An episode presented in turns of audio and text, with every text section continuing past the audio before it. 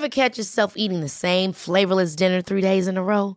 Dreaming of something better? Well, HelloFresh is your guilt-free dream come true, baby. It's me, Kiki Palmer.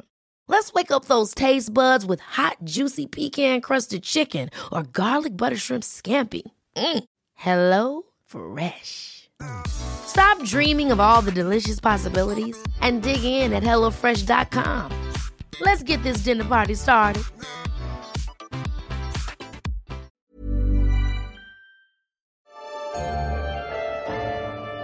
Mapas, fotografías, planos, libros, actas, carteles, ilustraciones y hasta la cabeza del Ángel de la Independencia es un poco de lo mucho que podrán encontrar o ver en el recinto de este episodio que pertenece a la serie ¿Qué eran los museos antes de ser museos? En síntesis, hablamos del Archivo Histórico de la Ciudad de México.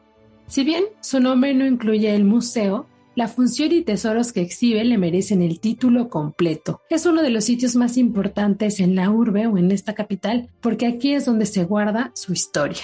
Para conocer más del archivo, invitamos a la charla a Julia de la Roche Annaliz, curadora y quien se encarga de las visitas guiadas en el recinto desde hace más de cuarenta años. ¿Están listos para escuchar lo que tiene que contarnos?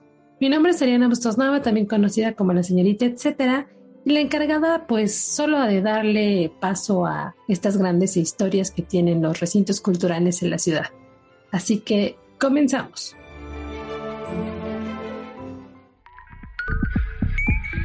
La guía del fin de semana, con La Señorita Etcétera.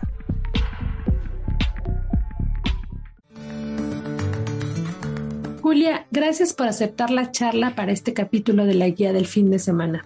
Cuéntanos, ¿qué usos y actividad tuvo el espacio antes de ser un recinto cultural? Bueno, fue una especie de como vecindad, porque eh, para este siglo veinte, antes fue unifamiliar, la familia que vivió aquí, pero después, porque hay unas fotografías que se ven piñatas y se ven arreglos. Y aparte se rentaba un local a Ferrocarriles Mexicanos, no sé, los locales que dan hacia Donceles también se rentaban. Chile, y donde da la vuelta, hay, hay las fotos que dice ferrocarriles, express de ferrocarril. Ahí se eh, ponían, se mandaba a la paquetería. Además de esto, quiero contarles que el archivo se ubica en la que era la Casa de los Condes de Heras y Soto, y es un inmueble construido por ahí de la segunda mitad del siglo dieciocho. ¿Qué importancia tiene hasta nuestros días este espacio? Y no sé si quieras contarnos algunos datos más para valorar la visita. Bueno, la importancia del archivo es porque es, es la historia de la Ciudad de México desde mil quinientos veinticuatro en cuanto a sus actividades, sus servicios, y el, el edificio es por su barroco mexicano. Hay algo que siempre me pasa cuando estoy frente a un edificio y es preguntarme de qué materiales está hecho y quién pudo haber construido, ¿no? En este caso más cuando es un, un edificio tan importante o con esta carga pues histórica. ¿Puedes contarnos más sobre, sobre esto, los materiales y quién lo construyó? Porque sé que hay especulaciones de que podría ser alguno de los arquitectos que participó en la construcción de la catedral, ¿no? Pues hay una duda, parece que era Guerrero y Torres, Francisco Guerrero y Torres, por la similitud del barroco mexicano. Y es que tuvo cuatrocientos años eh, construir la catedral, pasaron muchos, el último fue Tolsa. Y antes de pasar al dato, etcétera, me gustaría contarles de uno de los objetos más valiosos dentro del archivo, uno que evoca los recuerdos de hace ya más de sesenta años, específicamente eh, que tiene que ver con el sismo del veintiocho de julio de mil novecientos cincuenta y siete. No sé si ustedes saben, pero este sismo provocó muchos daños, bueno, como muchos de los que suceden en la Ciudad de México, pero esta vez fue muy impactante porque se cayó el Ángel de la Independencia. Y es precisamente este objeto que, bueno, no todo el ángel, pero el rostro del ángel caído que pueden ver a la entrada y de cara a cara, digamos, del archivo histórico. La figura cayó de más de cuarenta metros de alto y la escultura que vemos actualmente se reemplazó por una obra de Enrique Alciati, por la obra de, del artista José Fernández de Urbina, aunque se cree que el brazo izquierdo de la Victoria Alada que vemos actualmente es parte del primer ángel. Hay mucha especulación al respecto, pero pueden ir ustedes a ver la cara de, del ángel original, digamos, de este año eh, que se cayó en el mil novecientos cincuenta y siete. La cabeza que pueden ver durante la visita está hecha con bronce y está bañada en oro.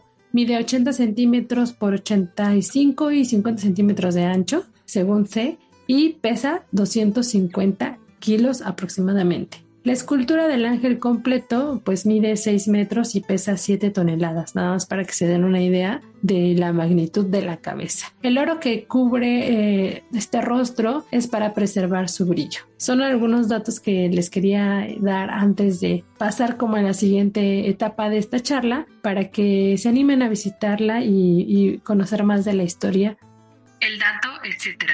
El Archivo Histórico se ubica en República de Chile, número ocho, esquina con Donceles. Abre de lunes a jueves de las nueve a las cinco de la tarde y los viernes de las nueve a las tres de la tarde. La entrada es libre y también les sugiero seguir sus actividades a través de redes sociales. Los encuentran en Facebook como facebook.com diagonal archivo ciudad. Por cierto, el archivo siempre está muy dinámico en la noche de museos, que ya saben que es el último miércoles de cada mes. Ellos organizan charlas o presentaciones musicales, pero siempre vinculadas de alguna manera con parte de su acervo. Por ahí me tocó hace muchos años ir a una noche de museos donde incluso nos sacaron unos mapas de las primeras trazas de, de la ciudad, así que es muy interesante ir también en estas veladas culturales.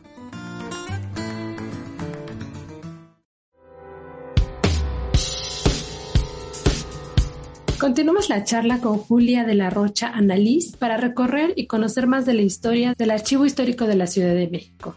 Cuéntanos, ¿qué elementos, salas o lugares se mantienen tal como al inicio de su historia? Casi todos, menos lo de tabla roca, menos esto. La fachada igual, las puertas verdes son nuevas y la ventanería, pero hay un portón y una ventana del, del archivo y los tapancos son nuevos. A esto quisiera agregar, Julia, que el recinto fue declarado Monumento Histórico en julio de mil novecientos treinta y uno, solo para que se den una idea que es un espacio que está catalogado como una de las joyas arquitectónicas de la ciudad. ¿Cuándo se convirtió en museo y con qué objetivo? ¿Cuándo se trajo el archivo aquí? Sí, se trajo eh, en mayo de mil novecientos ochenta y uno. Se trasladó de donde hoy ya está la biblioteca. Nada más se trajo el ayuntamiento y una pequeña biblioteca. Todo lo demás llegó hasta ochenta y dos. Y era para eh, dar buen servicio y estuviera climatizado eh, el acervo.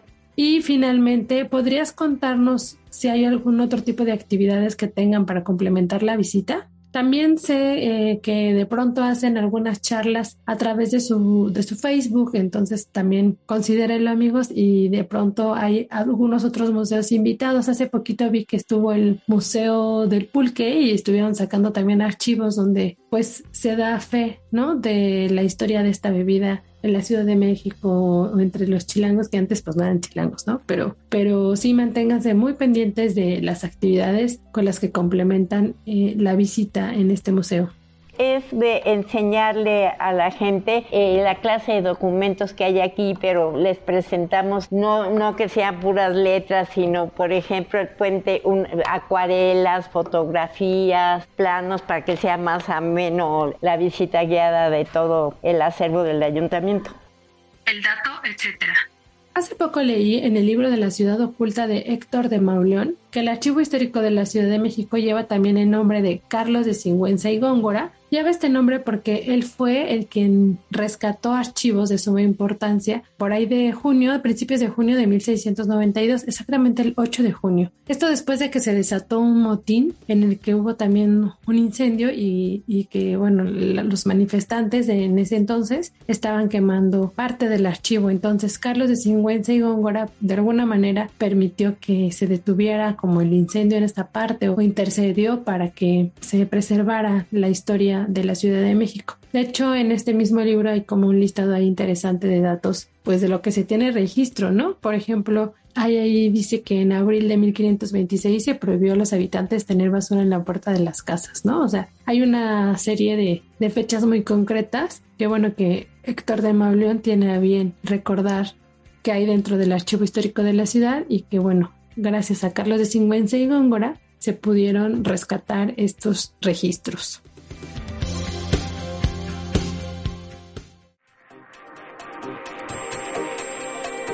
La guía en segundos. A continuación les comparto un par de eventos que encontrarán en la agenda web que publico para ustedes cada jueves en El Sol de México, en el sitio del Sol de México, y también parte de ella está en la agenda dominical que publico en el impreso también del Sol de México.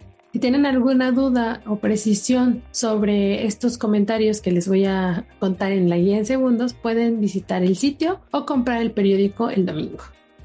Baile y fiesta en patines.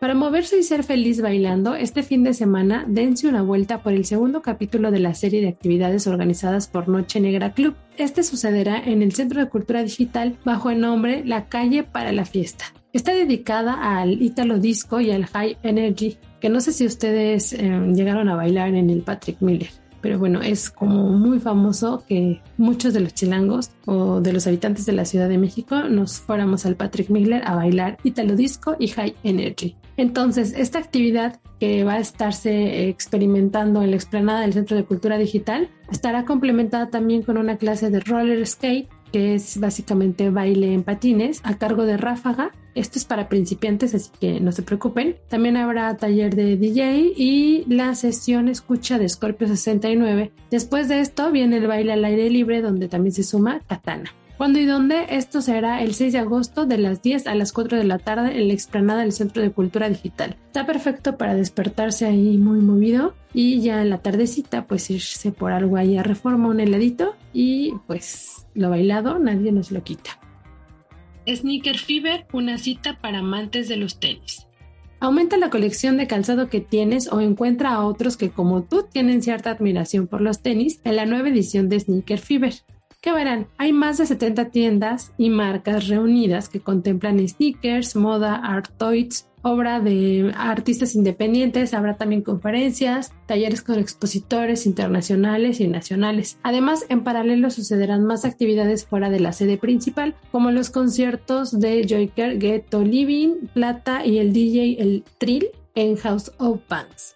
Estos conciertos van a ser el cinco de agosto y el Sneaker Fever el seis y siete de agosto en el Pepsi Center del World Trade Center.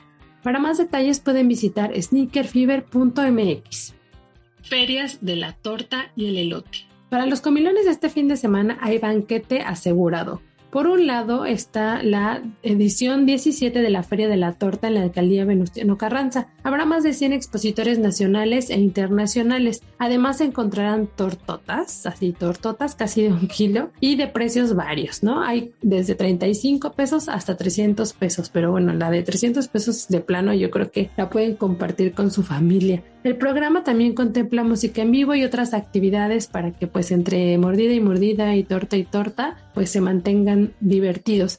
Les sugiero que si van, y digo esto porque yo lo he hecho cuando voy a la Feria de la Torta, es que si van con amigos o que van con otra persona pues pidan distintas tortas para que te las compartan y ya vayan a lo seguro. Si les gustó se compran una completa y si no pues ya pueden ir probando más, porque pues sí, son más de cien expositores. También se realizará en la Feria del Elote y la Tortilla en San Juan Ixtayopan, Tláhuac. La muestra contempla productos en torno a estos dos ingredientes, ya sea para comer ahí, para ir comiendo, ya saben, elotitos, esquites, tamales, pasteles, hasta chile atole. Serán también alrededor de cien expositores los que participen en esta feria.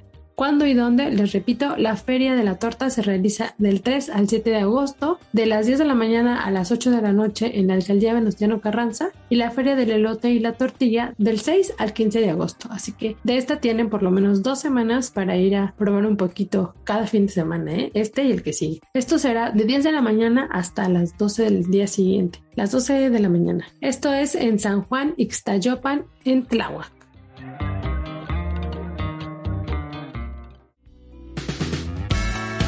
Llegamos a un episodio más de esta serie llamada ¿Qué eran los museos antes de ser museos? Les recuerdo que pueden encontrar las otras entregas en las distintas plataformas de podcast. Ya recorrimos el Museo del Carmen, el Munal, el Museo de la Ciudad de México, el del Estanquillo, eh, eh, ay, son muchísimos. Yo creo que llevamos, si ustedes lo han seguido, ya llevamos más de veinticinco, no sé.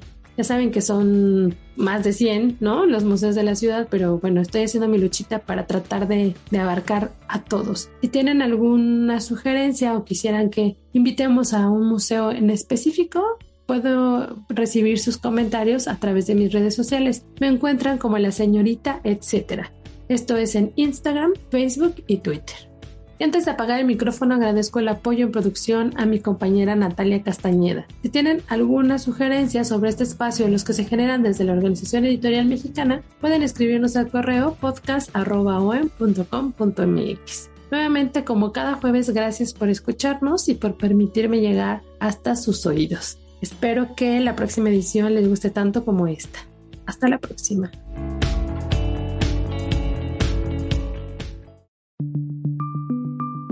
Esta es una producción de la Organización Editorial Mexicana.